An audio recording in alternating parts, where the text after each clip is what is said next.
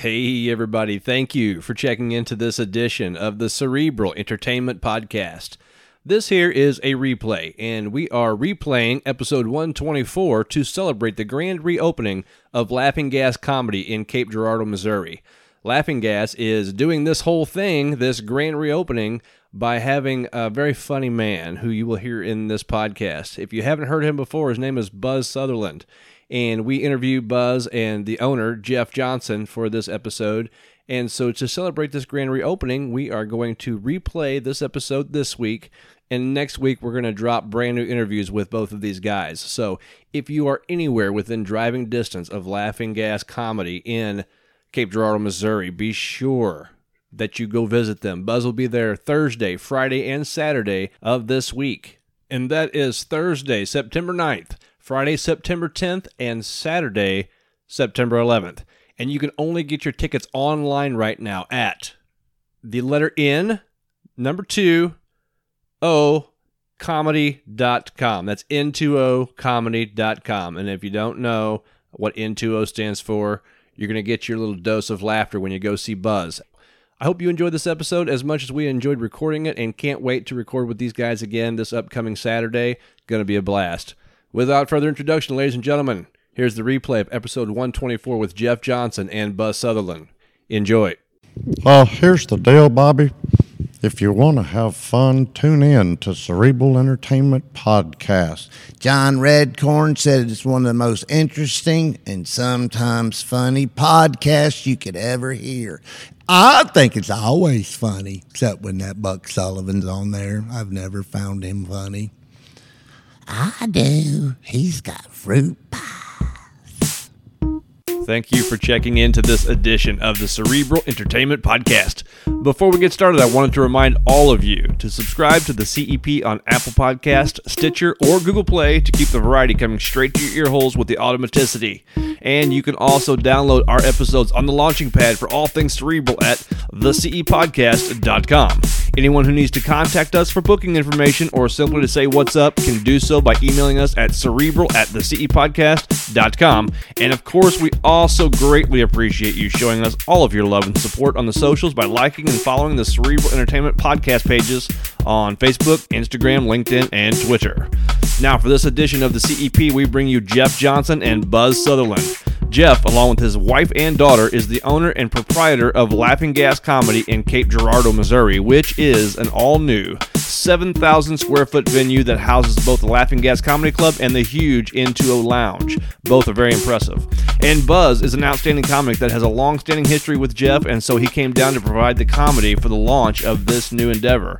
Buzz definitely had me in tears a couple of times on the mic and off the mic with some of his stories, and so if you ever get the opportunity to see him on stage, you gotta do it. You shan't be disappointed. And if you are ever in the Cape Girardeau, Missouri area, be sure to stop by Laughing Gas Comedy to see a show and maybe lounge in the lounge. But without further introduction, I bring you Jeff Johnson and Buzz Sutherland. Hey, everybody, welcome back to yet another edition of the Cerebral Entertainment Podcast. Another riveting edition, by the way. And I am James, and with me, as always, is my good friend Colt. You know it? We are here at Laughing Gas Comedy, all the way in Cape Girardeau, Missouri. This place, it still smells fresh. Do you believe it's actually real? You're here. Well, yeah, I mean, now that I'm here, I didn't believe it until I actually walked in. But I didn't, especially since the last time we've seen it. Right. It was nowhere near this. owner and proprietor Jeff Johnson, how you doing today, Jeff? Uh, fantastic, but let me correct you, co-owner. Co-owner. I'm Couldn't do this without the help of my beautiful wife, Dr. Kara Johnson, DMD, a certain smile, Absolutely. Jackson, Missouri. 243-6850 for your uh, new patient exam. Yeah. You would have gotten in a lot of plug. trouble if you didn't say all that just now, right? Well, it's not called laughing gas nitrous oxide N2O for uh, nothing. Right. Yeah. There's there's some. Uh, It's all about the assimilation here, commercial. Right? There's a connection Right. here, right? Right. Every chance you talk about laughing gas, you can also connect that to the dentistry. Uh, if you'll notice behind me, there's a 1930s dental chair. Yes. And um, we're all about making people smile so we can see their teeth. Right. And then we can walk up to people and hand out business cards at the end of the show. Sweet. I love it. With us all as well is Buzz Sutherland. Buzz. we can we can add that track in later, can't we? Yeah, I've got some pretty good sound effects, but his was great. Thank you. I'm not trying to take away from that. I had a good sound effect.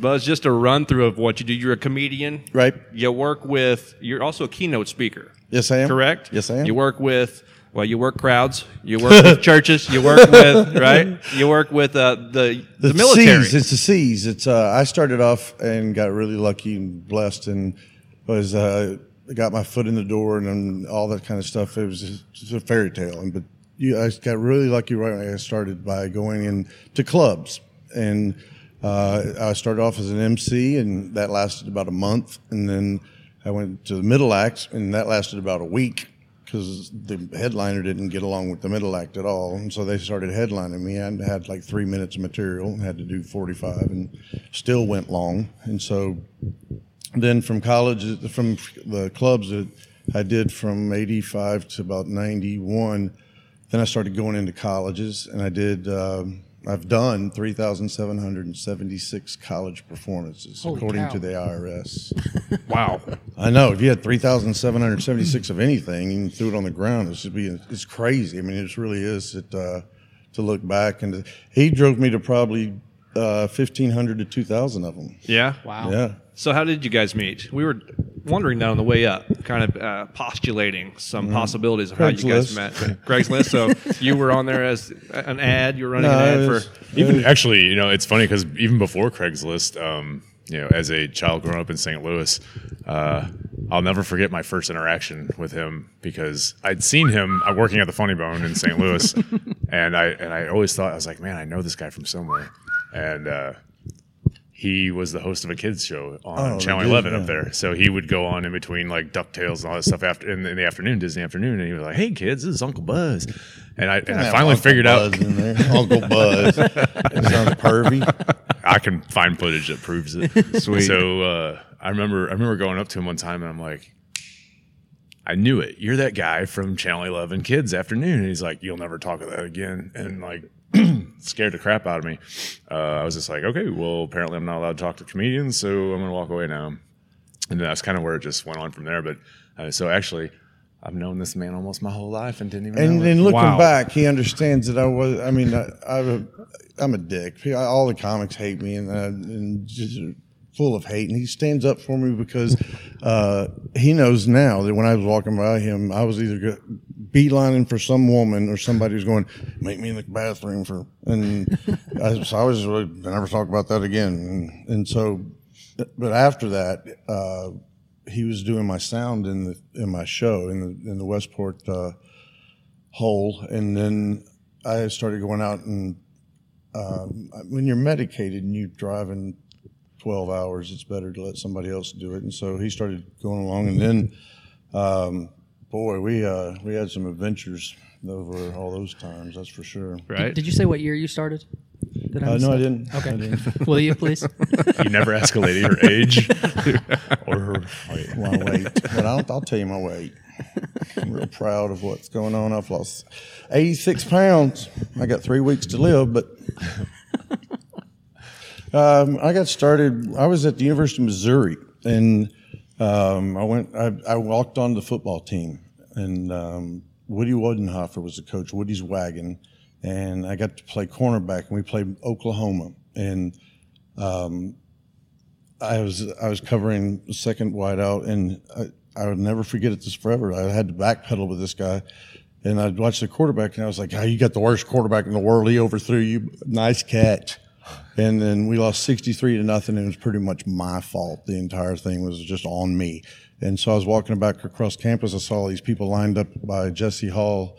And I asked them, I said, what's going on? They said, there's a comedian here tonight. And then I went up to the front of the line and talked to this lady. I go, what's going on? She said, there's a comedian tonight. It's already uh, sold out, but you can stand back here by me. Kathy, um I forget her last name. She, Kathy, uh, said, stand back by me. And, and then the, right when she said that, the lights went down. And they go, ladies and gentlemen, the University of Missouri welcomes Jerry Seinfeld. And this little kid walks out on stage. Because at that time, all comics wore the same uniform. It's like blue jeans, a white T-shirt, and then a black jacket on top with the sleeves rolled up. And he walks out and he goes, "Football is a stupid thing." And they go crazy because we just got our asses kicked, sixty-three to nothing. And then he went on to go, "You ever notice? You ever notice? You ever?" Know? And I said, "He's getting paid for this." And she goes, "Actually, he's doing quite well." And little did we know he'd go on to make two hundred million dollars an episode or whatever it is. Right. But uh, within, I walked out of that auditorium, went and packed up all my stuff, and went to Funny Bone in St. Louis. And I said, I want to be a comedian. I'd love to sit and do nothing and make money at it because I've been doing all sorts of stuff and getting. I was in my fourth college at Mizzou.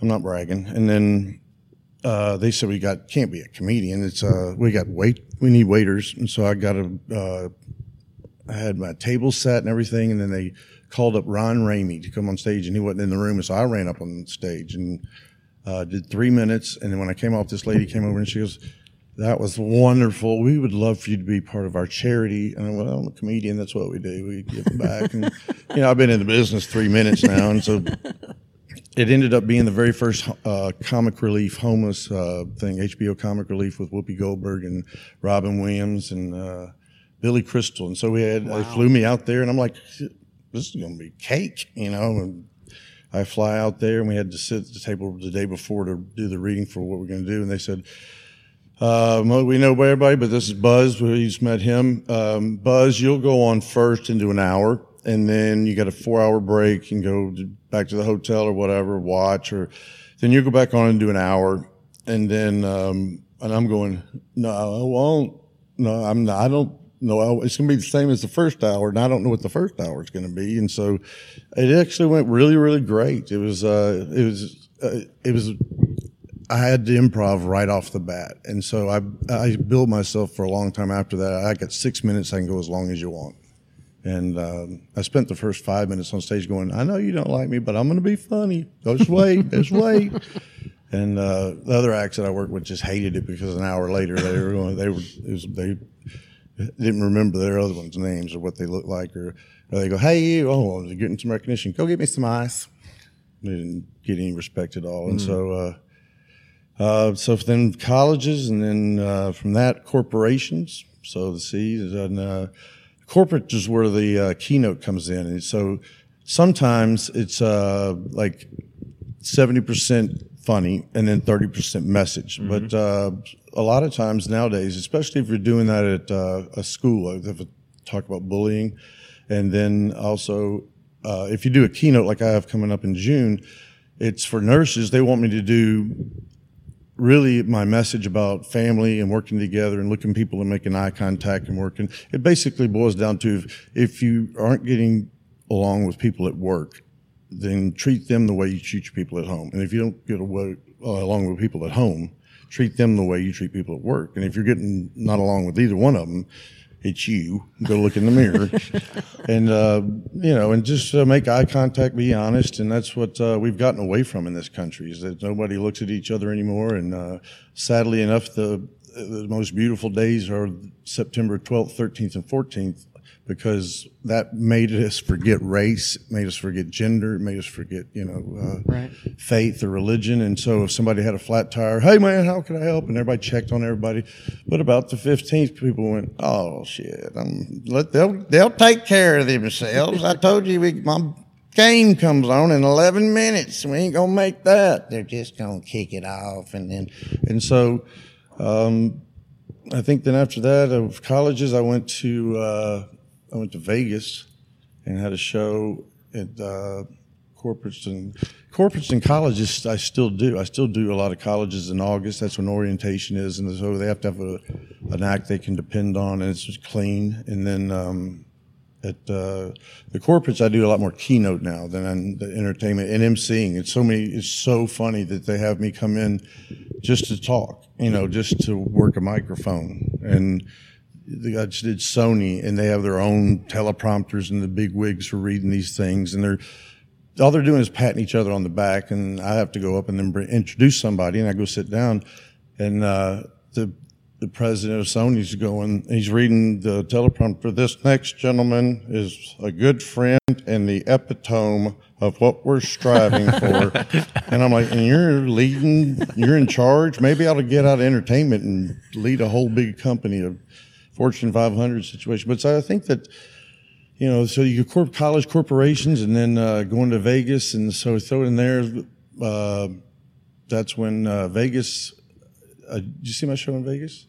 I did not. I'm trying to find the dude that did, but it's just only one person came, and so I ran away and I ran away and joined the. Uh, actually, I did uh, some shows for the uh, for the troops and in, in stateside to get rid of an issue that I had going on. I worked out a plea deal and. Um, it went really well, and then I started to, get, to go overseas and do some shows for the troops. And now I've done uh, over 1,500 shows total, but over 400 in kill zones. Are you saying you turned comedy into community service? I didn't say that, but That's pretty awesome. I'm just well, saying. well, yeah. Oh, I've, I've, I've, I've had a lot of speaking. community. Well, I've been yeah. uh, I've been through a lot of community service, and so. Okay. one time I, I went up to Hazelwood in St. Louis and did those. They guys said all you got to do is come up here, and we'll give you five hours for an hour of work, and but it was. They get to the Hazelwood, the bus drops them off at seven, and they got from seven to eight in the theater, sitting there before the bell rings, and it is not welcoming area for me. Being white trash from Alabama, going out there in front of those guys was like a nightmare. But so I earned that.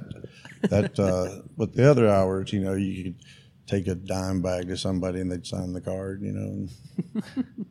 so then working overseas, I realized about halfway through that instead of waiting all the way to get back to the states, I could get on a uh, cruise ship and make bank coming back to the United States and be on a cruise ship, and then um, the incident.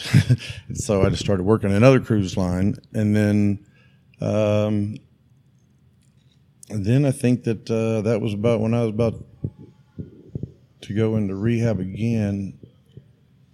It's kind of cool. Hey, we uh, we spare no expense here at Laughing Gas Comedy with the 55 inch monitors on the golden tees. Yeah, That is pretty awesome. it's nice. No, I'm just trying to think. That, you know, being on those uh, ships, and then I checked out for a while in 2012 and stayed over out of the United States, and and then uh, then when I got uh, my practice wife and I, or my first my Julie. Uh, No names. Oh, I, uh, then uh, Miss Sutherland, um, we had some things going on, so I moved. I wanted to get out of the way, and I moved to South Carolina, and so I live in South Carolina now, and uh, I still, I have for since August. Uh, I've been. This has been my dream: is that uh, Laughing Gas would come to fruition because, uh, you know, like you're doing, we're all doing right now. He and I sat and next to each other while he drove everywhere, and he didn't get to talk. I talked the entire time. We didn't couldn't play the radio. It was all my rules, and so he got to learn a lot about a lot of things, and also oh, bad things with being around Buzz because you get to go, no, I'll handle it. And he did. He handled it all the time, and and so he knows my show, and then he knows more about what goes on on my side of the microphone than most club owners. And so I don't, as a voice actor or as a, somebody who does um, stuff like that, it's really important to have the omnidirectional uh, microphones that are just so hot and that light's so good. And when I got started in, in San Francisco, out when I moved out there, I got uh, to Holy City Zoo and uh, Cobb's Comedy Club, they both sat like 70 people. And so this seats a, 180 or 200 people, but it only feels like 70 people. And it feels like I opened, uh, remember uh, MTV Unplugged? I do. Absolutely. I was doing the middle when they tear down this band and another band was coming out. They did four a day. And so I had to go out there and do that. But it didn't really have to do that. I loved it. I mean, I, I, I love music. And so I loved being the, uh, the middle part, but it was, that it was really raw seeing them play, you know, uh, Metallica and all those people playing acoustic. And this is what it is in here. You don't really need a microphone at all because everybody's this close. And so Yeah. that can be a good thing or that can be a bad thing. Right. And I'm not Gallagher, so it's a good thing. Right. Yeah. nice. So this has been a long time coming, Jeff, and it's good to see the place up and running. It looks beautiful, by the way. The last time Colt and I were here, it was still heavily under construction. Yeah. And I could see through these walls. Right. And yeah, see the a lot of things going on that now it's this is a beautiful place. Well, thank you. And Yeah. so, uh, what do you think so far, man? Where, where are we at? You got to be like on cloud nine right now for this to be up and rolling. there you know it's uh it, it, it's cool. It's a, it's the greatest feeling in the world to actually be able to see it in motion um, because for the longest time it was only in my head you know? I mean i could walk you guys through and i could i could tell you where things were going to go. I could I, I had it all in my head what it was going to look like and it actually for the first time ever it turned out exactly how I wanted it to look in my head. Um, now, granted, I had nothing to do with like how beautiful it looks. You know, my wife helped me with all that stuff because I'm colorblind and I have no idea how to make things look nice. So He really is. He is. I've seen pictures he drew like uh, it's green and brown. You get mixed up or red and yeah, yeah. And so he had like a green horse and a and a brown and brown feet eating and a barn was like yellow and I'm like all right Picasso. Yeah, right. but it, it, I mean, it's, um, you know, we, we've, uh, we just kicked off. So we had a soft opening last weekend where I had a, you know, I, I invited, I don't know, like 100, 125 people to t- show on Friday and show on Saturday. Just gave the staff basically baptism by fire, see what happens, you know, and, and, uh, they all passed the test. Everything was good. So we decided to go ahead and go live. So this week we started off what our normal schedule is going to be. So we opened up Thursday and, uh, you know, so obviously marketing and promotions and all that stuff is huge, but I didn't really do any, you know, other than social media. And so Thursday night we opened the doors, see what happens, you know, and we ended up with, uh, you know, like 30 people or so, you know, and, and it's, uh, a far, good, good thirty. it was, and that's the thing though. Like, they were excited to be here. You know, they they Nice. they knew, and they were like, "Hey, it's Thursday, and we could be the first people to come in." And, that, and so they were ready. You know, and they came in. The staff was disappointed because they just had 250 people shows, but I had set that up. You know, I mean, I made it that way, and so I said, "This is life. Here we go." All right, so Thirty people show. I made it that way. So then uh, that kind of we, draw. we moved on to uh, like you know normal week Friday night one show and then again tonight we're going to do two shows first time we're going to do two shows but uh, just the growth go from uh, just that social media push going from 30 people to um, we jumped up to like right under 100 people last night and so tonight the the numbers the numbers are irrelevant as far as like reservations because people I still haven't had the chance to educate the people on doing that. So uh, hopefully um, anybody who has any experience going to comedy clubs that live here now will tell people, hey, call, call, call, because that's going to help me staff properly. But that's my problem to worry about. Right. It's just getting the name out there. I don't care if everybody walks up without a reservation. I'm going to sell the tickets, you know? So, um, but I, and people don't understand the methods to my madness as far as why I staff or how many people and what's going on. But uh, you know, it's when you're it's hard when you're the only one that gets it. You know, everybody's second guessing you, and you know everybody wants to jump the gun and like let's start calling and giving away tickets. No, no, no, no, no. There, you know, we need to crawl before we walk. I want. I don't want 200 people in here tonight. You know, I yeah, I would love to have 200 people in here tonight, but I want everybody's experience to be great. And you can't just come out day one. There, there's another local business right over there that, I mean, the minute they opened, they were packed, and all they had were a bunch of 19 year old, 20 year old people working in there, and everybody's experience was horrible. And the minute the minute any feedback came out, you know, and that's the reputation you get. So I mean, this club is going to be reputable for having fantastic comedy every week, no matter who it is, and uh, the service is going to be good. I mean, and within time, the st- it's going to be stellar. You know, so even though right now you walk in, if you if you guys come tonight, you're going to get taken care of. Um, but you come back in six months and it'll be a completely different experience on the service side. Shows are always going to rock, and at the end of the day, that's all people are talking about because that makes up for the slow service. That makes up for the, the long line. That makes up for, for as soon as that light goes on, the microphone goes on, everybody's absorbed into that world, and that's what I want. So So give us the schedule one more time. No, you that you're that- gonna. hold on, man. That was awesome. Yeah, right. Yeah. Oh, you killed it. That was. It. I know I have it in my lap here, so I wrote that down. I'm trying not to cry. I'm just like you've grown up. I mean, used to you had a microphone. Uh, you know, that was. Did you stay up all night practicing that? That was beautiful, wasn't it? This is his second time on the podcast. So Well, it's the future. He's- I mean, it's not. I mean, the radio and all these things to try to do. They try to say they're going to pack the club and do all this stuff. I don't. I don't believe in any of it. I don't believe in uh, anything but word of mouth. And then what word of mouth is people that come in that club and see the show and see how much they have put into it, and how much they care. But then those people, same thing with your podcast. They'll hear, and somebody's going to go, "You got to go hear this idiot that was on um, mental awareness and uh, or cerebral entertainment." And um, that's word of mouth, is it? Because when somebody you know comes in here and then they go, "Hey, on Saturday night, you're going with me. Where we're going? Going? Who's going to be there?" I don't know, but it's going to be good. Who is it? Buck Sullivan. I've, he's one of my favorites. Buck, I've seen him since he was on Disney. But uh, And so it's just word of mouth is going to be a big thing. I mean, there's a and, and Cape has to learn how to go out to do this. Right. But once they do it, every person that's walked out of that door is going, "We're going to be back. I can't wait to come back." And then all the reviews and the stuff that uh, people sending me messages. That, uh, when why can't you be here all the time?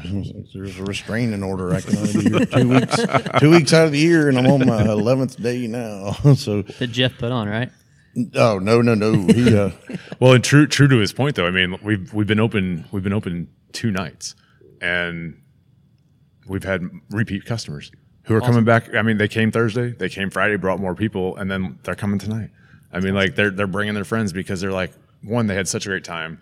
I mean, the show, even if it's the same guy, it's never the same show. I mean, it, you just it's live. You don't know what's going Right. to happen. So. Um, these people feel confident enough to go get their friends, come back, spend 15 more dollars to get in, and know that they're still going to be entertained Right. because it's you know it's unpredictable you, and and so the fact that these people who live outside the box you know and don't and, and aren't from around here are willing to start spreading the word you know and so hopefully the people who are from here who don't know what stand-up comedy is about other than what they see on tv this experience is 10 times better than watching it on netflix or watching anything or just even if you like a guy and you listen to his podcast you can laugh at it but when you're there and it's in your lap i mean all day long. that priceless it's priceless Yes. i mean so So I, mean, But- I, I know I know you're counting on um, having a lot of repeat customers and things like that. And like you said, you're going to have people that are going to come in here regardless if they know even know who's up on stage that night or not, which is awesome. Um, but are you? How, how is your promotion going to work? Are you going to be promoting things weeks out as far as who's coming in, or how, oh yeah how's when, going to work? when you go to when you go to the website n2ocomedy.com it'll have a calendar so it'll have right now i've only posted the entire i've got the entire month of may and pretty much june booked but i only have may on the calendar so i don't want to go too far in advance Right. because you end up kind of cutting your own throat if people see eight weeks then they might wait to come see that one but if you give them four weeks then you Makes know you're kind of narrowing it down Right. and true to your point again um, I do I do want the repeat customers, but Cape is kind of a uh, a truck stop, if you will. You know, we're right in the middle of Memphis and St. Louis, so it's where hey, I got to pee. You know, people get out. You know, but so I got to pee. Let's go. and to you've got a comedy steak show. and shake. So and no, yeah. nobody ever had a reason to stay. You know, Right, they yeah. never. So all of a sudden, uh, there's some there's a reason to stay. You know, like if you end up. Uh, there's the Cape is huge for like soccer tournaments and, and all this youth stuff. They get lots of tournaments and, and lots of uh, corporate events. There's a lot of huge corporations in Cape where, you know, Procter and Gamble and all these things. I mean, so there's out of towners coming in all the time. There's nowhere to go. We have a casino that's not open 24 hours a day, and like so past that, you've got a movie theater and Steak and Shake. You know, so and 131 Druries. Yes. Uh, you got the Holiday Inn by Drury. Uh, you got the Drury by Drury. You got Drury Southwest. Right. Pear And, Tree. and you got Pear Tree by Drury. That's the way you give Hampton. Inn by Go down Drury. to Drury, take a left, go two Druries, take a right to the pear tree. It's off Drury You're Avenue. gonna see a burnt down Drury. Go left. Mama's house is right there behind the Waffle House. It, it's it's amazing that um, I mean I'm, they've they've done a lot for the community, but they they own the city. So, Yeah. uh, Right. Yeah, but I think you know getting those getting the repeat, and then uh, if that if that gives fifty percent of my room, fantastic. And if the rest of it is people just coming in from out of town, going, "Hey, Cape was Cape wasn't like this last time," you know, because even just right here in this plaza, we've had four businesses open in the last six months. You know, like Right. all brand new businesses. I was and just in this plaza they- and alone, they- we've had four cars broken into. And the funny thing is that all of them started construction after me and it's open before me. So uh, They're Druries. They know a guy. got to know a guy. They just don't have the same vision as you. That's what it is. Um, but it, going back to what you asked, the schedule. The schedule is going to be weekly. Um, Thursday one show, Friday one show, Saturday two shows. So you go Thursday seven thirty, Friday seven thirty, Saturday seven thirty, and nine thirty. It's nice. And so we're sitting in the lounge right now, the Laughing Guys Lounge. So same hours, different hours. What what goes Uh, on? in the here? lounge is uh, hopefully going to be the destination happy hour for Cape. Um, Okay. So it'll be Monday through Saturday, and um, during the weekdays we open at four. Um, we don't have a kitchen. Uh, we're working on maybe getting some some finger food type stuff. Um, but right now we're we're just going to open up at four, and then on the weekends we'll open up a little earlier um, if there's any kind of a crowd warranted, and then on show nights it stays open until the, the last person leaves. Gotcha. On uh, you know the weeknights. You and got to do bagel bites. Ooh.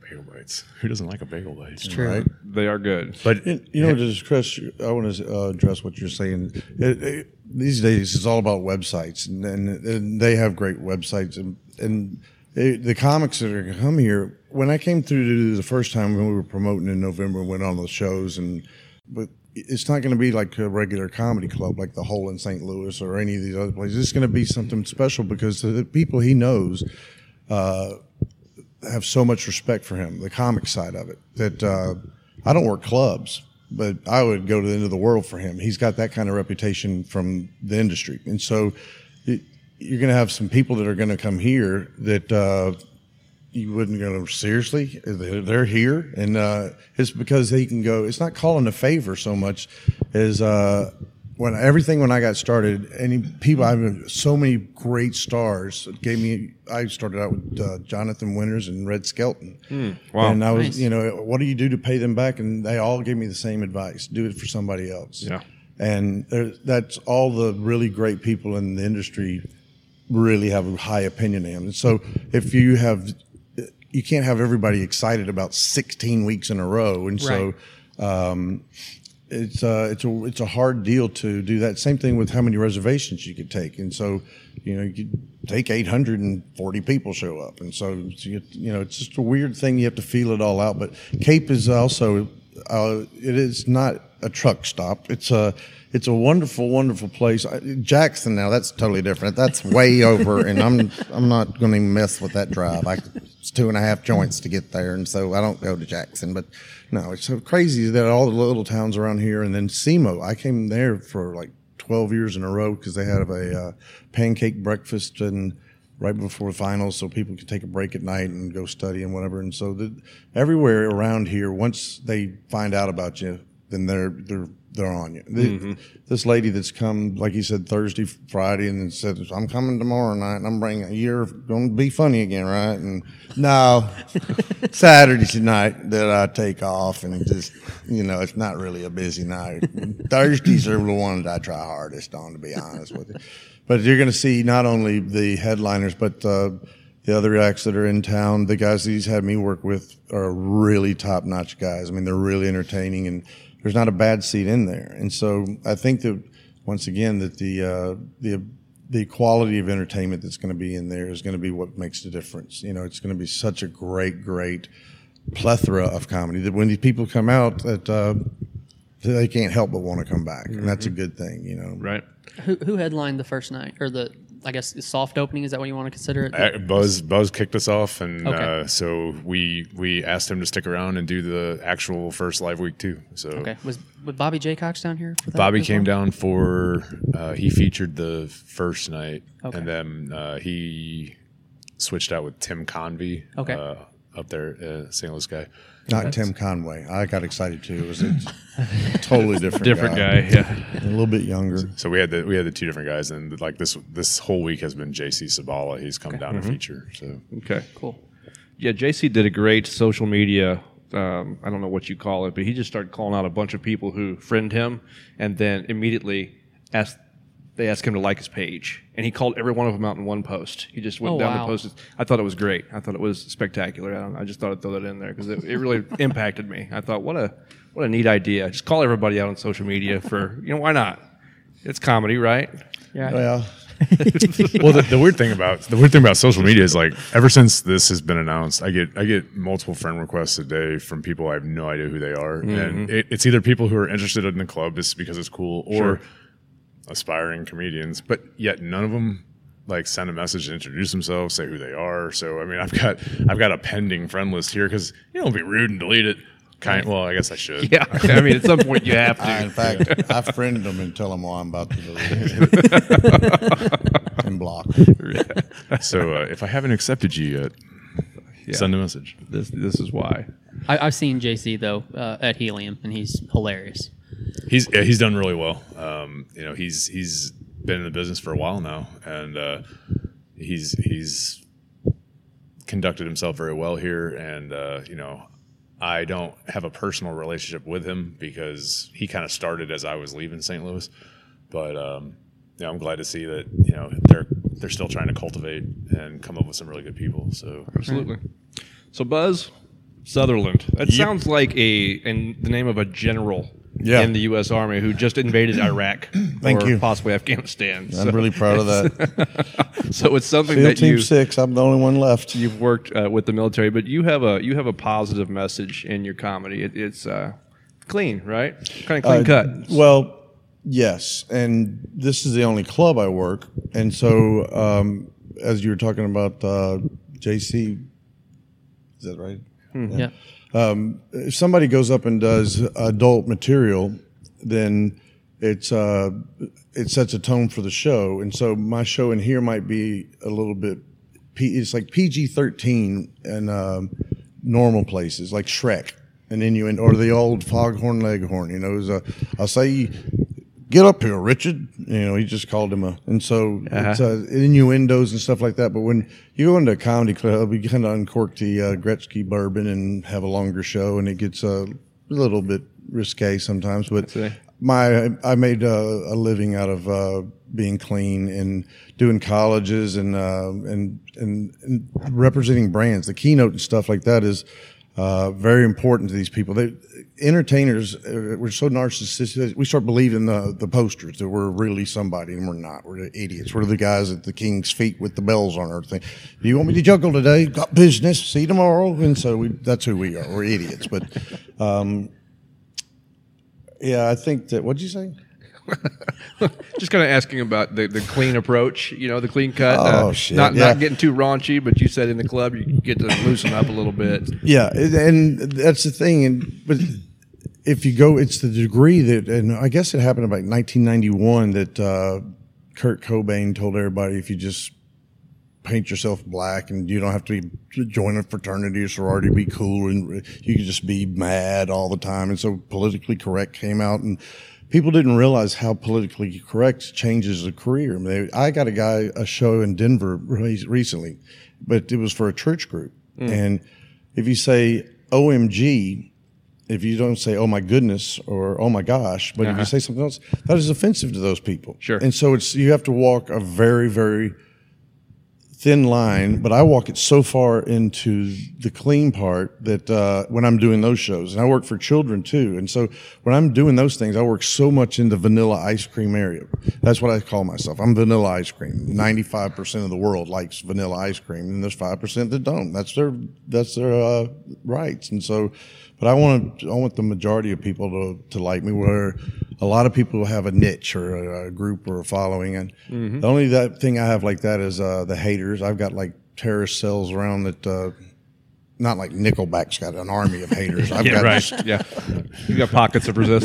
yeah, resistance. 14 year olds and wannabe comics that I'm a comedian. Oh, when are you going to be on? Well, I work up at Sears. I, where's, where's men's shoes? On men's feet, just teasing. Go up the escalator. And so you're not a comic. You know, I pay my bills or I'm supposed to pay my bills with the money I make from uh, entertainment. And so um, it's a crazy, crazy thing when you get into who's really a comedian and who's not a comedian. Sure. Um, you know, Yeah. So yeah, it's, it's interesting though. I guess that your your audience dictates how raunchy you are, how clean you are, or or whatever. Kind of dictates your your act. Kind well, of, right. most of the time it's completely clean, which is Yeah. uh, the, the ironic thing or the hypocrisy in it is that I'm known as the guy that did the duck having sex on the radio. And so, um, any college, the reason they brought me is they could go, you know, the guy that does, uh, Oh, that feels so good. Oh, I love it when you do. Oh, yeah, who's your dad? Who's your dad? Oh, slow down, slow, slow. Ah, ah, ah, Stay right there. Don't move, don't move. only on Cerebral Entertainment. that uh, the colleges could have fill their auditoriums, and then uh, in corporates they can bank on a clean show, and they can't have somebody come in there and do something to. It's all brand. It's branding. right. So I learned from working with my friends and everybody at Nestle, Purina, Ralston, and whatever you're calling yourself this week, Checkerboard. Um, that everything branding. I had to go to class, and then it, with Disney, everything is branding. You're always representing that brand. And Right, So uh, every I think it's every 63 feet there's a trash can. If you walk by as an employee, a piece of trash on the ground, and you don't pick it up and put it in a trash can, you get written up. I Mm-hmm. mean, from Eisner all the way down to Buck Sullivan. Didn't they take Nestle off the name? Why? Yeah, I think it's because the chocolate kills dogs or something like that. So uh, yeah, for the audience out there who's just listening right now, the face that you make when you do the duck thing—that's what you gets okay? me. You have I'm tears crying. coming out of I'm crying. Oh, that feels the face. so good. Now, wouldn't it be funny if he could do like a female version? Oh my gosh. I thought that was the female version. oh, that's that's the face you're looking at. now I figured out who's in the house of my window. right. Female would go, Oh, almost got you. Almost got you. Almost, almost, almost. Oh, I forgot to tell you something. Hold on, one more time, but it, do, this time do it in Spanish. Tienes tu papá. Tengo clase pipí. I had to write stuff on my. When Al Gore invented the internet, that thing uh, was the number one wave file. They, they took it as a cart from the radio and put it on uh, the internet. They sent it all over the world and spaced and back to this cloud of dirt. But I would go anywhere. We were in uh, Amsterdam uh, one time and we had taken some cold medicine or something, and um, It's cute. He's acting like he remembers a trip to Amsterdam. I saw the video. and so we're out there, it's like a rave before this whole EDM thing started. And you, and the guys was like, Are you listening to this? I'm like, Yes, awesome. He's like, Listen. And, he's, Oh, who's your daddy? and I'm like, No I think way. we took too much of the medicine. driving through Indiana, you know, go driving through Indiana one night and um, from a gig, I think it was Ohio State the night, and I just drive back to St. Louis and I'm listening to Indiana basketball, and every time they shoot a three pointer, Who's your daddy? what's that? Timothy Robbins is that the speaker that? Uh, isn't that Robin? Tony Robbins? Tom and Tony. In his show, he has Who's your daddy? it's like a cue. And so um, then all of a sudden they started on Apple. You can go and get a ringtone, and you can go on all these cell phone companies and get your ringtone. And this is all your sample from from the radio. yes. Wow. And other people claim to have done it and, and whatever, whatever. But it's me.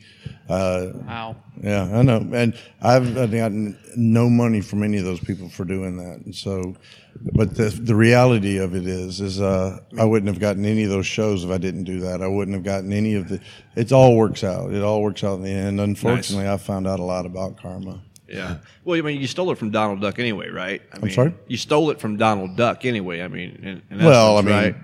Not really. Uh, I don't think Donald Duck is even that voice. I think the Donald Duck's a lot more sloppy. He's uh, that you know the difference. People come up, you're Daffy Duck. It's not Daffy. That's the competition. But the ducks, I did uh, a lot of work at Disney when they have animation studio and people come and they see how cartoons are made, and I had to do the voices for them. We'll go behind the characters when they make a wish and that kind of stuff, and do Winnie the Pooh and Goofy and all that kind of stuff. And uh, you, yeah, it's uh, it's it is it's a crazy thing to see somebody watching a little Asian girl in a Winnie the Pooh sweatsuit because it's just a thousand degrees in Orlando, and the kid hears me go, "Oh, Christopher Robin," and the little kid's smart enough to look behind the thing, move them out of the way, and hey, I want to be your friend. Oh well, I got a lot of friends, and so it's uh, it's a good deal, you know. I Nice. Answer? Yes. I need a button. Basically, you're you, uh, accepting the fact that you're not making money off of any of that. Because, Well, I mean, because I did. I mean, it it's, got you it's, it, you it are. goes around, comes around. I've got uh, uh, six uh, those un- law things in Missouri where monies are sitting somewhere. I had two laws or two years. I went through lawsuits su- suing people for using it, and even Apple. Uh, I said take it down, and uh, they said well, that's not even doing. it's not worth. Or the, the re- email was like it's not even worth you going through the legal part of it because it's not selling well. And then you go to their top ten uh, ringtones. It's two of them. wow. No kidding. Yeah, and Wow. so it's fun though to go on the internet and look at all the people who say they did it, and Adam Sandler and uh, uh, Stern says it was done on his show, and then Robin Williams is accused of doing it. But we were all in the same dressing room one time, and I said, uh, "You gonna fess up that you didn't do it. And he goes, "Oh, I'm waiting to see what you do to these guys in here." And I'm like, "Yeah, talk like a duck, say anything like a duck, Adam." And they can't. And so uh, it's just uh, I don't care. I mean, I really wouldn't. I don't. I don't want the attention anyway. Yeah. It's, it makes for a great story, and to know that you uh, you, sent out those vibrations into the uh, into the world. That It is was something so- that you perpetuated and watched to flourish across the, planet. Uh, That's yeah, awesome. for being white trash from Alabama and growing up with dirt floors, it's a long way to go. And people, they uh, every it's uh, it's crazy how many people are. It's like going to a Skynyrd concert. They just sit there the whole time waiting for Freebird, and so Yeah. it doesn't matter how good my jokes are or whatever. They're going. He's going to do it. He's about to do it. He's going to. Oh, he can go pee. He's not going to do it. And then as soon as somebody sees I may get up, I'll go on. And so, you know, it's uh, it's it's a good thing. It's a bad thing. It's it, if I ever get in any kind of trouble in my show, that'll I, Uh oh. I am a good boy most of the time, but sometimes I'm not. And if I'm good, I get a popsicle. but if I don't be good, I don't get a popsicle. And that doesn't matter because I already keep the popsicles. And so when they go to sleep, I get as many fucking popsicles as I want. That's right. I said fucking popsicles, bitch. And sing. So Jeff, did he did he do this? Uh, did he do this voice a lot on the on the road when you were driving him around from? Uh, No, not at No, all. No. okay. Most of the time, if I was lucky, he'd go to sleep. Is that right? Uh, he's a great he's a great guy to be on the road with because I got to see a lot of the country that I wouldn't have seen otherwise. yeah. Um, and it turns out no matter what state you're driving through at four in the morning, it all looks the same. Yeah. Uh, we were driving through Iowa, and he's like, "Hey, if you look out the window to your right, that's where Buddy Holly crashed. It's a it's like pitch black, and it's a big field." And I'm like, "Thanks." We weren't really in Iowa either, but he thought we were. I don't know. All I know is he drove. I navigated, so I take us really the wrong way. That was back before all this GPS stuff. That was Well, it tur- MapQuest. Turns out you really got to know when that light comes on that says low fuel. You you should probably stop. Yeah. if you don't know the car. And, uh, anyway, um, no, it's uh, it, it was it was it was it was interesting to do all that kind of stuff. But we he he was what he said earlier was true though. Like, uh, and it's it, it's part of his act too. It's like if um, when you're when you're in the car, it was his rules, you know. And so we didn't turn the radio on because he was he was on the phone. He was doing. I'm just I'm just driving. He's like making contracts, making deals, doing something. Um, so the whole time, uh, I'm just driving and I'm just silent. It could be eight hours of just you know putting down the road, and and you want to say something because you're like kind of getting sleepy, but he just kept Mountain Dew, Mountain Dew, Mountain Dew, Snickers bar, Snickers bar. No, you're but I was also bit different size well, that time. yeah, too. I was- You're big and I've lost I've lost a little weight since then, but um, a little. He, I have pictures of when we go out. He's got his arm around Fred Bird and uh, Louie, and then he's leaning down because they're littler than him.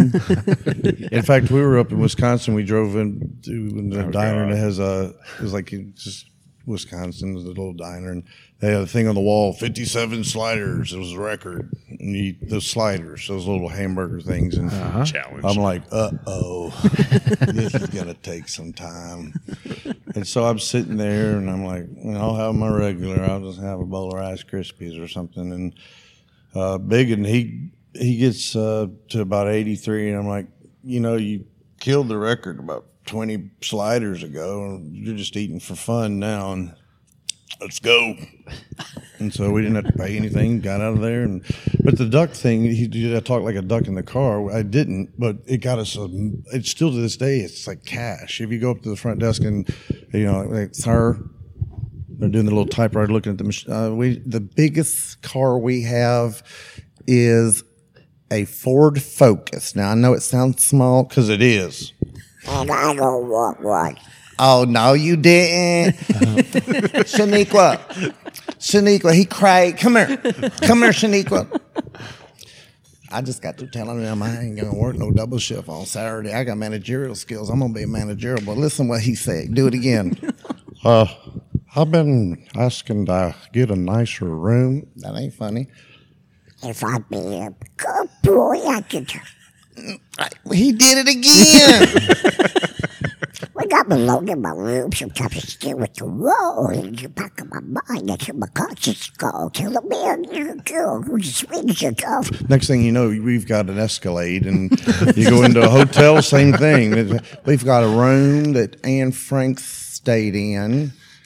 Uh, no, I want something. oh, or we could put you on top floor, Tina.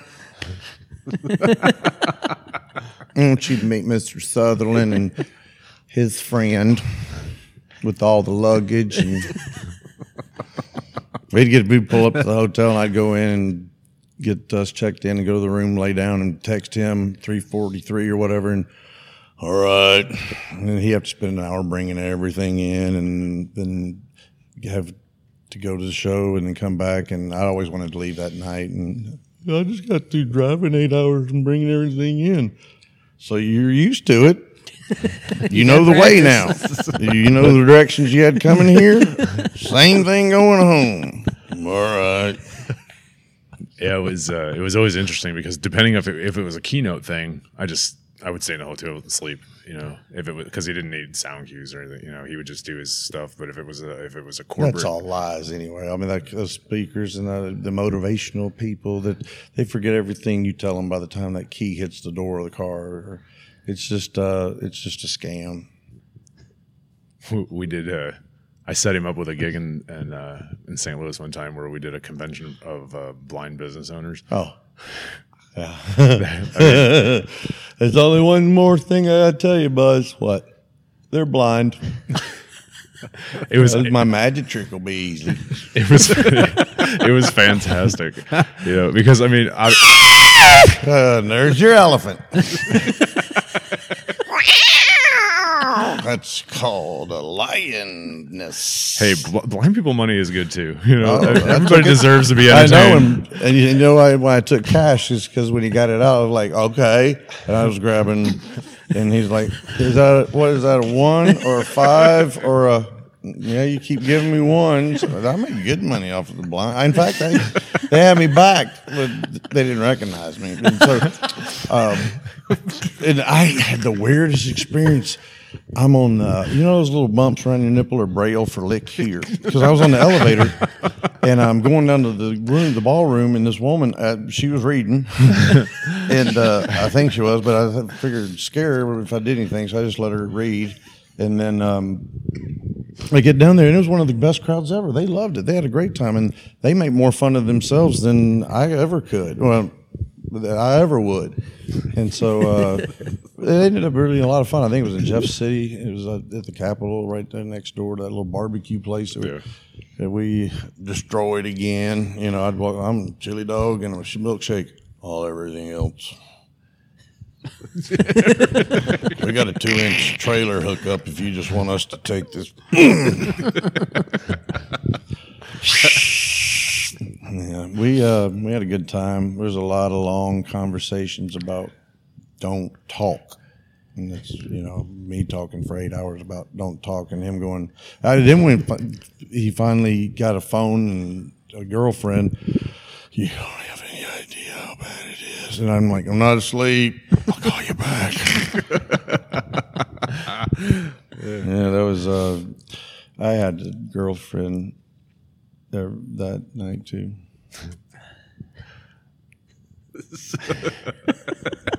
So, Jeff, give us another rundown of the Laughing Gas comedy here in Cape Girardeau. Where can we find you? How can people get tickets?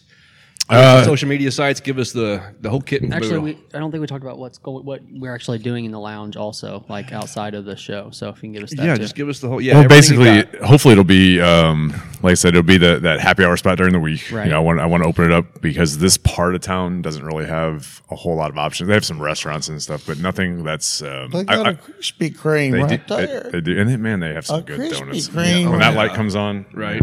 Yes. but uh, there, I, I like the I like the word overstimulated um, because some of the my uh, surrounding area businesses are very overstimulated. It's it's super loud. It's super the, you know. There's just so much stuff going on, and so we created an environment that was a lot more just like chill. And so uh, I thought, you know, hey, let's throw some Golden Tees in. Let's just have some good drinks and some cool people that work here, some good personalities, and just give people a place to hang out. So that that was the the ideal behind it.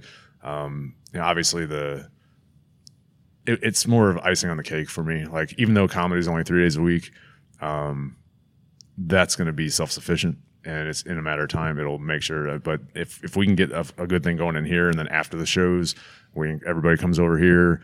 Uh, eventually, we'll get to the point where I built another stage over here, so we can do small bands, karaoke. We can do. Um, eventually, we'll have like open mic competitions. We, you know, we'll do things that start cultivating Cape Girardeau's comedy scene because we do have a very large interest in it, um, and they they need guidance. So um, we're gonna try to help them in every way we can. They've been trying to do things in other other like facilities like downtown Cape, um, but man, it's just so much different to perform in a bar and not a venue, you know. And so I try to tell these guys, I'm like, what you're doing is great. Trying to, you know, keep working on, it, keep writing, keep doing your stuff, but your experience is it's giving you it's giving you your chops to f- perform in front of a rough crowd instead of coming into somebody who paid to see it. Yeah. And so that that was the whole thing. It's like you can't just you know people are like why do you want to build a club? Just promote shows and put them on once a month and but then people have to f- follow you and all the effort that it goes into to like where are you in the same venue all the time? What's going on? I'm like you know it's just like a movie theater. You don't you don't go well there's a movie you know at the library and then now they're doing an outside one at the park and now they're doing like the movie if the movie f- travels then it's you're never going to find it you know? So if you if you build it you know? And, and it's so it's it was it was important to have one place and this facility just happened to be large enough that i mean i could have made this a 700 seat theater if i really wanted to. It's it was it's 7000 square feet and so um but i didn't want that i wanted an intimate club i wanted it to be you know like every other classic comedy club. I wanted you to be like super involved and, and feel like a part of the show. And so every seat in there, you are. I mean, you're packed in there, and it's just like every club in the country that was designed properly to be uh, the best optimal experience to And where. all your sight lines are good. There's nothing. There's none of those big poles where Right. somebody's doing that the whole time. And uh, Yeah, I mean, it's the only. I mean, there's a few. There's a few. I mean, it's not perfect. There are a few flaws, but it's like you know, I, I couldn't have asked if I wouldn't have found this venue. I still wouldn't be open. I wouldn't have even tried. paintball one night a week. Uh, they turn off all the lights and have uh, paintball, and they don't tell you what night it is. That's going to be a big. You draw. don't know till you start getting pegged, right? Well, I mean, it's an advertising, like we talked about earlier. If you're not going to tell people where you went, then we will, because the paintballs are costly. They have N2O on them, and so that takes like four days to come off. So you got to go in Walmart going, I know, I know. We uh we do have uh, we do have our own Facebook page, Laughing Gas slash N2O Lounge. Eventually, I feel I'll probably have to give the lounge its own identity, um, which is more than I really care to deal with right now. I've got enough on my plate trying to keep this going. But so right now they're combined. Um, we do have a, a, a all-in-one website that has our calendar, n2ocomedy.com, um, and that gives you all the Q and A as far as if you want to know the rules of the club. I mean, I've got all that listed, you know, so you know how old you have to be, you know that you have to have a reservation. I mean, if somebody does their research and goes in and looks at the club, you'll see who's there. You can get a bio, you can get a link to their stuff, so you can see if you like them. Um, you get a little samples of that, and then uh, eventually I will have uh, an online buy now. Uh, I just don't have a host for that. So as soon as I can get that kink worked out, you'll be able to buy online, which will help tremendously. Oh, I heard about uh, PayPal. Is something coming out that'll do that? Do they? Yeah, I mean, like I, I thought I was gonna be able to do it with my current POS. It just, I don't think it's gonna work right. So, um, uh, we, you know, if I have to go to Eventbrite or one of those, just something, I, I'll find something that works because I'm sure I'm losing money by people who are looking at it going, oh, if I could just buy it right now. I mean, there's shows like this are very impulsive buyers. Sure. So uh, we were talking about it the other night. I mean, if, you're just laying in bed at you know two in the morning, unable to sleep, and you're, you're like, oh, I wonder what's who's at the club this week? Oh crap, you know, let's buy that. But then you, if I, I don't have that button there, so then you forget about it by tomorrow, and you know, Even more than that, uh, most every couple or anybody, uh, guys sitting around in an apartment or whatever at night to do the same thing, watching net, going on Netflix, going. No. And, and then by the time you watch it 900 of them, you're like, there's not anything on or anything to do in this town. Now there's an answer. You know, when you get in the car and she starts, where you want to eat? And it's the whole, I don't care. It's what you're the one. Well, but where do you want to go? With all that solved now, come here. Yeah. If you want something to do, what are we going to for the do? fact that there's not food. Not Do you, do you not see that popcorn machine behind? Oh, you got a point. Yeah. Yeah. corn dog I- machine, cheddar cheese back there? we have we have Sam's. We've left Sam it open two finest nights in a row, and it's still good. The addition of the lounge, though, is, is magnificent. It, it's magnificent because it, it's it's not. I mean, you're going to keep drawing people back here to the lounge. It's going to familiarize them. They're going to be a part of this entire experience because if they haven't hit the comedy club yet, they're going to continue to hit the lounge. I wonder who's playing over there this this week. You know, I'm going to go check it out. One, Last night they were going, Who, what's all that laughter about? Exactly right. It's like, because the opener's gonna be drawn. a little too funny. No, it's uh, yeah. I mean, uh, hopefully, yeah. W- people who aren't looking for comedy, who don't even know that comedy's there, they may walk in those doors and, like you said, you know, they hear that they hear that laughter and oh, what's going on over there? Yeah. and so you know that it creates its own revolution, and then hopefully, yeah, like I said, the comics come off stage, they come over here, and ag- again, you get that personal interaction. I mean, if you go to the movie theater, you're like, man, that was fantastic. I mean, if can you imagine if the star of the movie was in the lobby and you were just going to get to hang out with him for a while? I mean, because Right. that's what these guys do. They don't they don't leave. They they love hanging out. They love talking to people. They, you know, and and so that's why they're industry. They, they, they love being a part of making people happy. Um, me, I like to hide and uh, eventually count money, Uh, so, uh, and not just go, damn it, I owe. How much do I owe you? Yeah. Um, but um, You know. we've been we've been uh, we've been really fortunate. Um, I know Cape Girardeau is going to support it. The the out the outlash from the day that I announced everything has been When are you opening? When do you open? when you open, when you you open, open. we open. I mean, uh, my phone's vibrating now. People you know, putting messages on there because I should have somebody in the box office, but as a bad owner, I didn't schedule anybody to be here this early, and uh, I forgot that it was a day of the week. I don't know, but so I, I, I, I I'm losing. I, you know, I lose money because I don't have anybody in there, and that, and but that's the the excitement that the city they're calling because they can't buy online, you know, and so I have to get all those kinks worked out, and and for being open one week, uh, and not even not even a full week yet tonight, I'm excited to see what's going to happen. Um, I don't expect it to be anything less than great, and I honestly, crowd size, uh, while it is the bottom line, it's not the end game, you know, because if it's 100 people or if it's 50 people, these guys give 110%. Everybody's show is always awesome. And I think that's the value that they get to take out of it and tell their friends. If they walk in here and they go, man, they were kind of slow, but man, that show was awesome. You know, I'm not going to bring comics in here who are going to just mail it in and go, I'm too cool to work for 25 people. You know what? Those 25 people paid to get in here mm-hmm. and they're going to give you a show. You know, when I did the colleges, those were the most the horrid venues ever. You're like at UMSL in the cafeteria at eleven o'clock, and those they're not there to see comedy. They're there either to drop class or they're there to study for a test they haven't even been to class for, or to eat, and then they're going.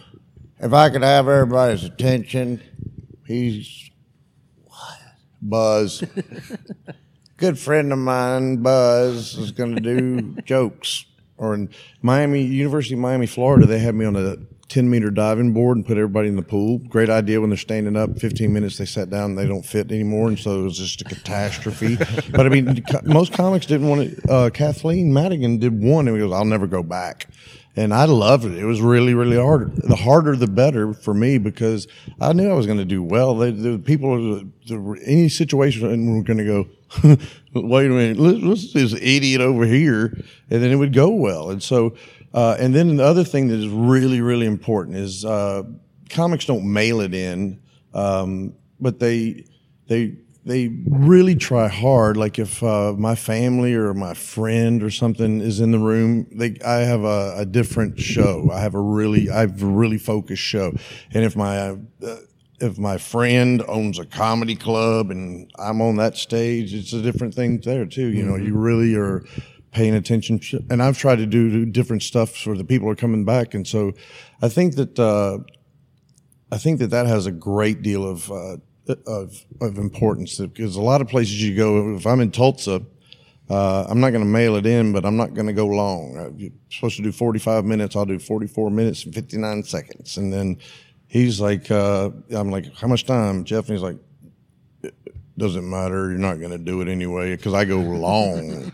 And it's like two hours. He throws the keys in my chest and goes, "Close up when you're done." I got Carol's got me working in the dental thing tomorrow. So But that's all the way over in Jackson. It's that certain smile, and his wife is the one. 243 6850, uh, all accepting new patients all the time. Oh, I thought that was 16, 17, 17, 60. Go ahead. We found the suspect. Speaking of thing, that, I think we've got the dentist office address twice, but we haven't got the address for this place yet. Oh, that certain smile Hey. is who makes these teeth go. At the end of the day, you'll you'll find this. Yeah, we're behind the Krispy Kreme. Right. We have we have the best visibility in the world since they put a Krispy Kreme in front of us. That's why the signs are above it. So um, you know, Their sign's actually behind another sign now. Who's this? Krispy Kreme, when you go out there, you see that some big sign, and theirs is right behind it. But they'll still do okay. Same, same with Chick Fil A. My pleasure. exactly. Um, yeah, our uh, box office uh, box office phone number is 573-803-3003. Um, box office hours are Monday through Friday, t- uh, ten to five. And You find then anything in the world nowadays.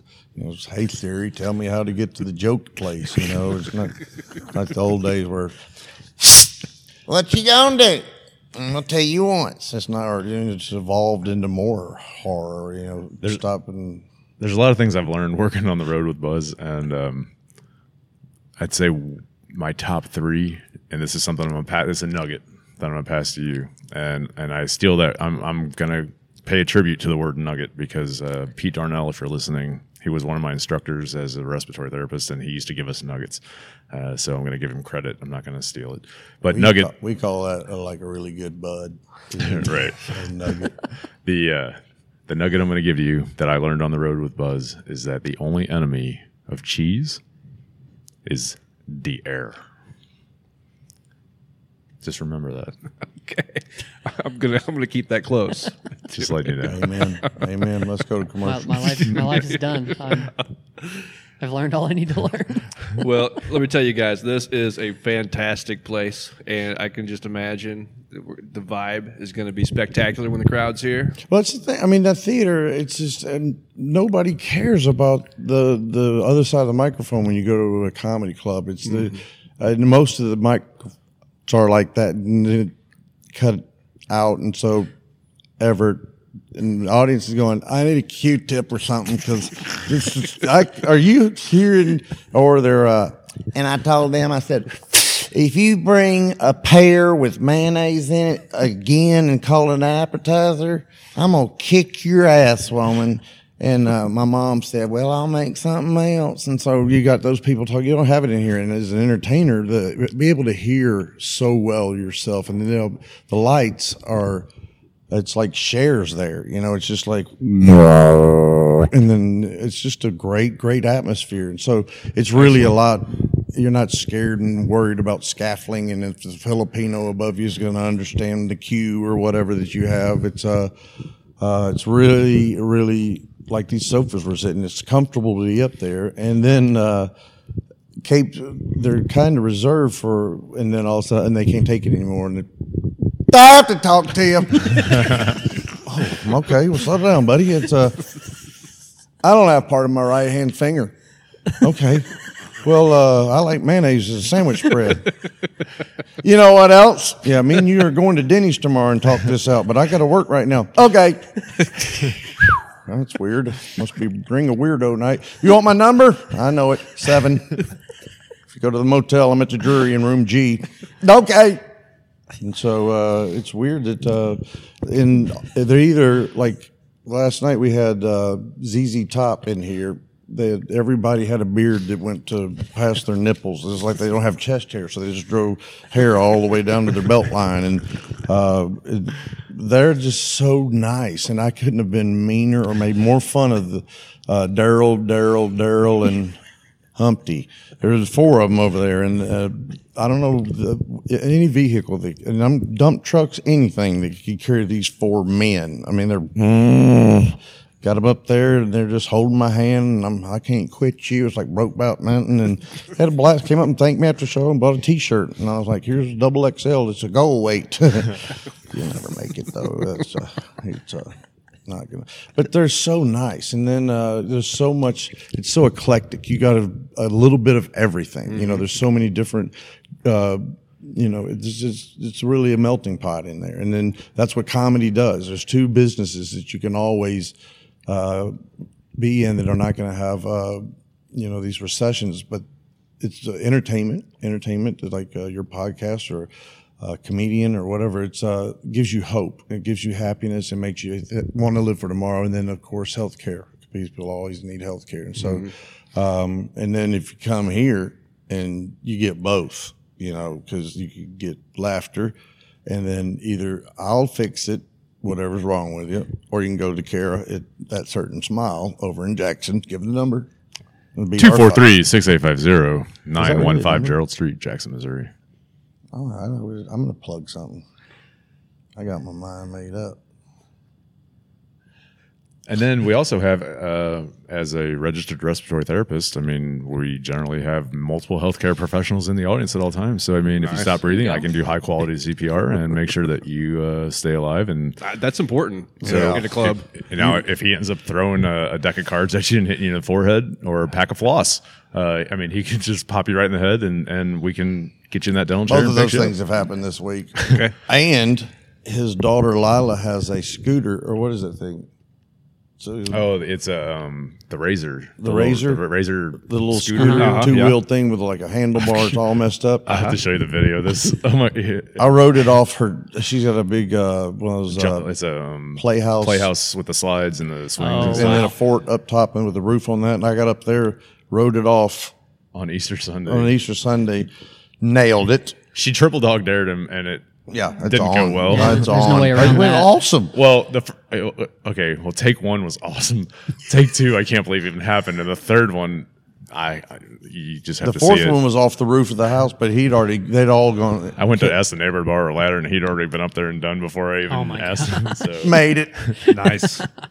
But he's right. I mean, it looked real good halfway through, but then it was in the agony of defeat. That's that skier that was always upside down at the thing, and it went hard. And his daughter, she's the most sweet soul in the world, comes running over, and uh, and I'm laying on the ground going, oh, "It's this is the end." And all of a sudden, this unbelievable pain is in the middle of my chest, and she's giving me CPR, but not the right way. she's like pushing my sternum down to the Do ground, call a slow and I'm going. "No!" And I look up, and I'm like, "There's a little girl," and I'm like, "Why do you hate me?" And and, uh, and she's like, "You need to do it again. You just messed up at the very end. You could do it. all right." And then going up those stairs with that scooter, I got it caught in my scooter, and yeah, that's when you slow down when you got that kind of issue going on. And then she pushes me, and so I just turn around and go again. That was the worst one because I, I ran out of real estate and uh, there's not a lot of flexibility in concrete and wood decking that's there. And turns out at the bottom of the slide, there's about four feet from the bottom of the slide to a uh, deck post. I And reckon we didn't take that into the equation when we figured how the trajectory of this razor scooter down the slide would go and where his head would end up. But I reckon the, the marks are gone. mm, they ain't gone. Some things never go away. I do have to. He brought he brought up he brought up something um, that I wanted to save towards the end of this. I know you guys probably want to wrap it up, but I do want to bring up that we're gonna have the. I still want to talk about the lounge is going to turn into a blues uh, team following uh, cheerleading. Watch party. Yeah, we're gonna- Well, I'm no, hoping we're not- I'm hoping to make this anything. the uh, I'm hoping to make this kind of like the blues uh, outpost for Southeast Missouri because obviously hockey is uh, tragically not represented down here. Right. But it's So- represented at his house downstairs where I live. There's mannequins Don't dressed. stop! Shut. Hey, well, I, I was getting up in the middle of the night. do you know how much I think? Nobody needs to know where that's at. Well. I tell you what, when I come out of the restroom and Demetrius taking me into the wall, uh, I I have a different restroom deal there, and you can always tell when Kara wakes up. Oh Lord, what happened? He came down here, and I had Pronger over here, and they're like, you know, they got gloves and sticks and the whole thing, skates, and um, you know, when you're laying there, it's hard not to go, huh? Did you say something? Huh? And then everybody's like, "Oh, you're an addict." I'm like, "Well, yeah, I'm dealing with so much, you know." And so you can never have, make everybody happy. You can't at the rehab because I keep coming back, and so they uh, they love me up there. Told you you wouldn't make it. All right, get in here. You know where your room is. We didn't even take your posters down. I still got a Farrah Fawcett poster up there from '78 in my Jaws shirt. That was a good year. That was a good year. Yeah, it was a good year.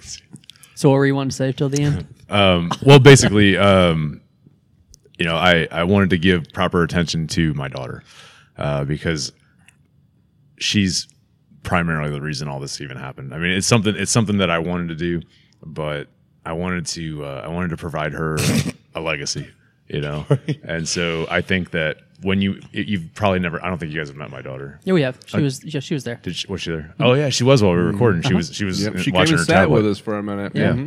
Mhm. she uh she is a ham and she is gonna be she's gonna be something like and, and There's some poor man walking or a little boy walking around on this earth right now thinking that his life is wonderful. and yeah She's gonna earn that. She's gonna uh, earn it bad. I, I I don't know I don't know what's in store for her in life but it's it's I gonna do. be it's gonna be big whatever it is and so and and not just in physically because I'm six seven and her mom's six foot so I mean she's she's gonna be big figuratively and literally um but the thing is is like she was the honorable first comedian to tell a joke on stage. You Nice. know, uh, as far Thanks. as now, not to disrespect, not to dis- because w- I Buzz will always be our first headliner. Um, but the first person to go up in front of a paid audience and tell a joke was my daughter. I brought her up and let her tell Oh, last some night she jokes. killed. And uh, so you can actually see the clip her. online. You can see the, the video of her. She did uh, three or four jokes. And to be seven years old and go up in front of any amount of people, whether it's Thursday night with 30 people or, you know, I, I've had her on stage in St. Louis in front of 300. She's And- smart. She's crazier smart than that, though. I mean, she's uh, she's just she's an adult. She's grown up around uh, comedians, uh, famous people. She knows the, the nightlife, and she's seven. And so I was picking her up when he had his surgery. I was picking her up from school, and um, she calls me the, her man child. And it's because we play hanging out and everything. And I was talking to the teachers when they're calling her from the room. And every day they're going, uh, "Are you going to be there tonight? When are you going to open?" And I was being funny for him. And the principal goes, "I want you to go on speaker and say," and you can hear Lila go, "Nope, don't let him go on there. I'm telling you, he's not. I just want you to let, tell everybody."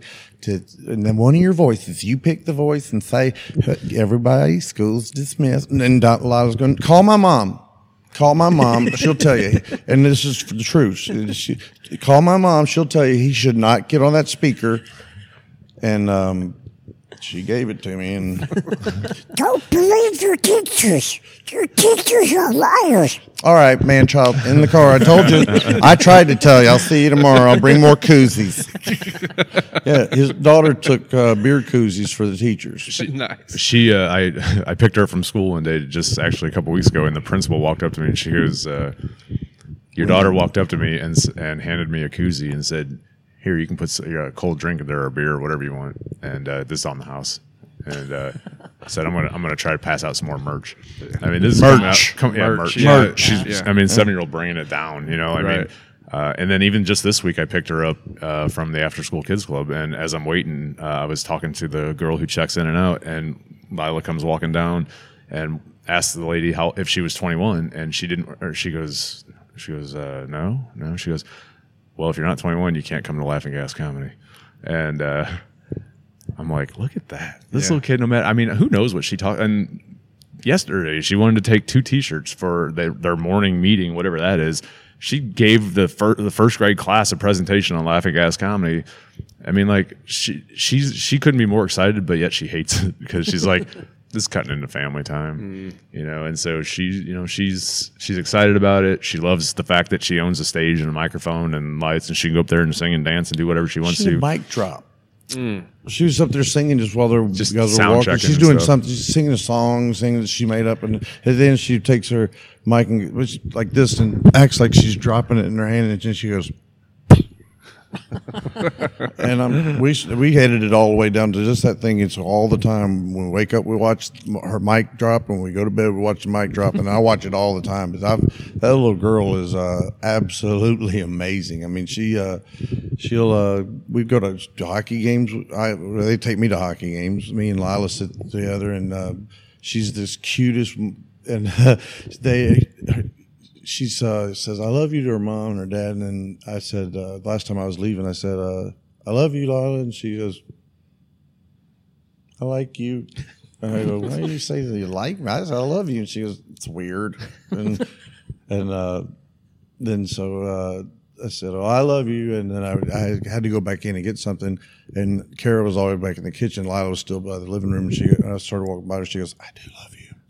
And I was like, "Oh, how sweet is that?" Yeah. And then uh, when I came back this time, I was like, "Oh, she's going to be all over me." And I said, "I love you, Lila." And she goes, "Yeah, it's, that's over with." I, she puts on earphones and the plugs hanging on the ground, Lila. Plug it into the iPad. At least do that for me if you're going to watch Pig, whatever it is. Uh, I know how to. I learned how to play Baby Shark on the piano for, and so we we have a lot of we build forts. We uh, we spend a lot of time. I'm not allowed at school anymore though. That, that whole thing's over with.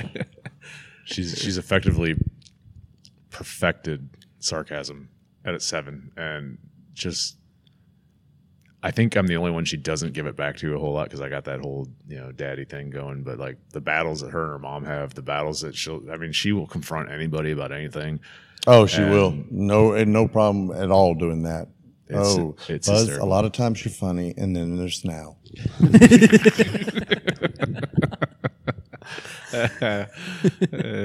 okay. And so I've learned that with her or Kara, if they say anything, doesn't matter what you feel or think that's wrong, just go with that because at the end of the day, they're going to do something that's going to hurt. they playing all the time. They're always playing, and, and, and Kara's got access to medication, and Lila does that little thing with the cheese. And next thing you know, I've been out for three days, and everything's shaved from my eyebrows down, and Or you wake up covered in marker. yeah, I, uh, they, they, I passed out one night from well, I, I took like uh, some antihistamine and a gallon of bourbon or something, and I'm, uh, I woke up the next morning with Paul Stanley drawn on my face. I'm like, I was hammered. If I drew that on my face, I, I got to do something before they find out about it, and then walk out. What I thought we drew a Paul Stanley on your face. I'm like, I thought I drew Paul Stanley on my face. I got the same feeling I did when I woke up under the arch with only denim shorts on, and they weren't mine.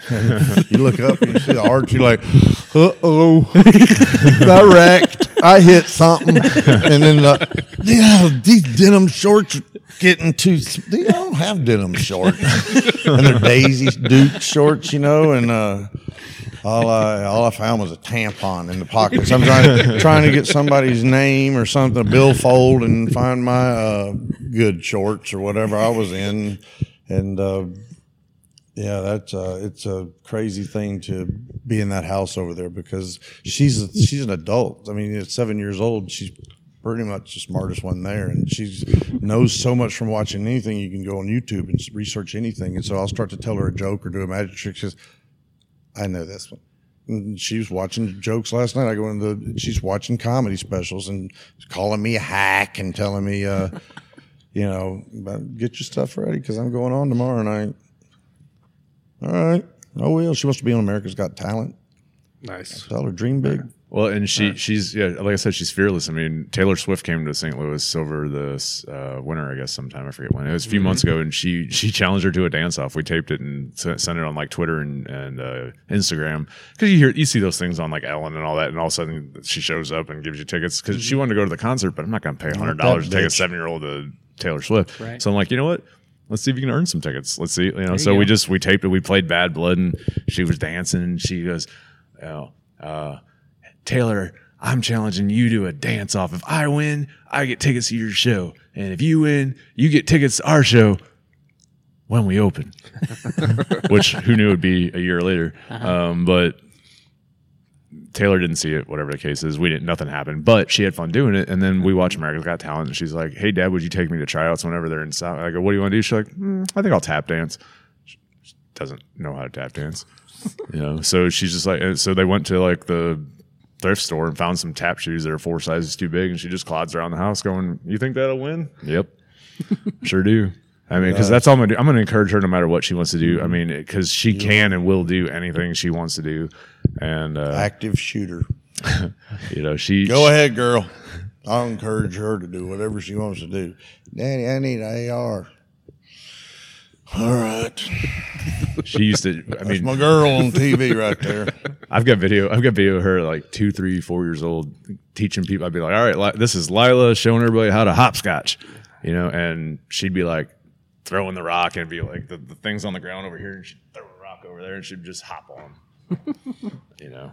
Um, so yeah, she uh, she uh, would totally just she'll do whatever you tell her to, and then she does more. So you know, So big shout out to Lila. Oh, Kara. biggest shout out to Lila and Kara, at a certain smile over in Jackson, Yeah. Missouri, and and the guys here at Cerebral Entertainment. I want to thank you so much for uh, supporting Jeff because uh, he is my closest family. I mean, literally, he is the closest person I got in my life as a friend or family, and um, to see what he's doing is is it can be considered selfish, but it's so- so selfless because he's bringing such a great quality thing to such a town that it's going to enjoy it so much, and he also has backstage access to uh, some people that all he has to do is call them and they'll go. It wouldn't be a, about a negotiating thing. It's about uh, when when do you need me because. Uh, he's uh, been in the business a long time. He knows all about it, and uh, he cares about every single person in there. But especially uh, being a narcissist, like you said, I only give a damn about me. And my microphone works great, and his policies. He's got a, uh, a stoplight on the wall, so it's red, yellow, and green, meaning different things on your time, and it's just really, really set up so it's so. If you don't do well here, okay, here's what it is. If you don't, as a comedian, if you don't do well in there, you need to quit just get out now because it's just going to get way worse. There's no way that you can do better than there. That's where, uh, if you're going to go headline somewhere, go over to Kankakee, Illinois at Chuckles and then do that night because you're going to mess up your first times out. You don't want to mess up in here. This is going to be the place where people, and like he said, I now I'm getting all sorts of things, messages from comics going, Hey, uh, tell him you haven't messaged me in five years, and idiot. You still owe me a dime bag from back in San Antonio, and and then the other thing is I've gotten three hundred people asking for tickets to come to this thing. You know, and it's like. Uh, you, you can't open a club and just give everybody a free ticket to come to this thing, and it's not going to be too long before uh, the value of that seat's going to be so so good because uh, it's going to be a funny thing to look at the people outside when he has to go, folks. Sorry, but I've been standing here for two dozen donuts. What do you mean for two? I've eaten two boxes glazed, and then I had one with sprinkles, and and so it's going to be it's word of mouth, and, and when you see it, when you see it live, I don't do well on television or on tape or, or video or or AVI or whatever you MPEG and all that stuff, but live is when uh, the good things happen. When uh, I got a new kitty. Uh oh, sorry, we're taking a break right now. We're going to deal with Luther.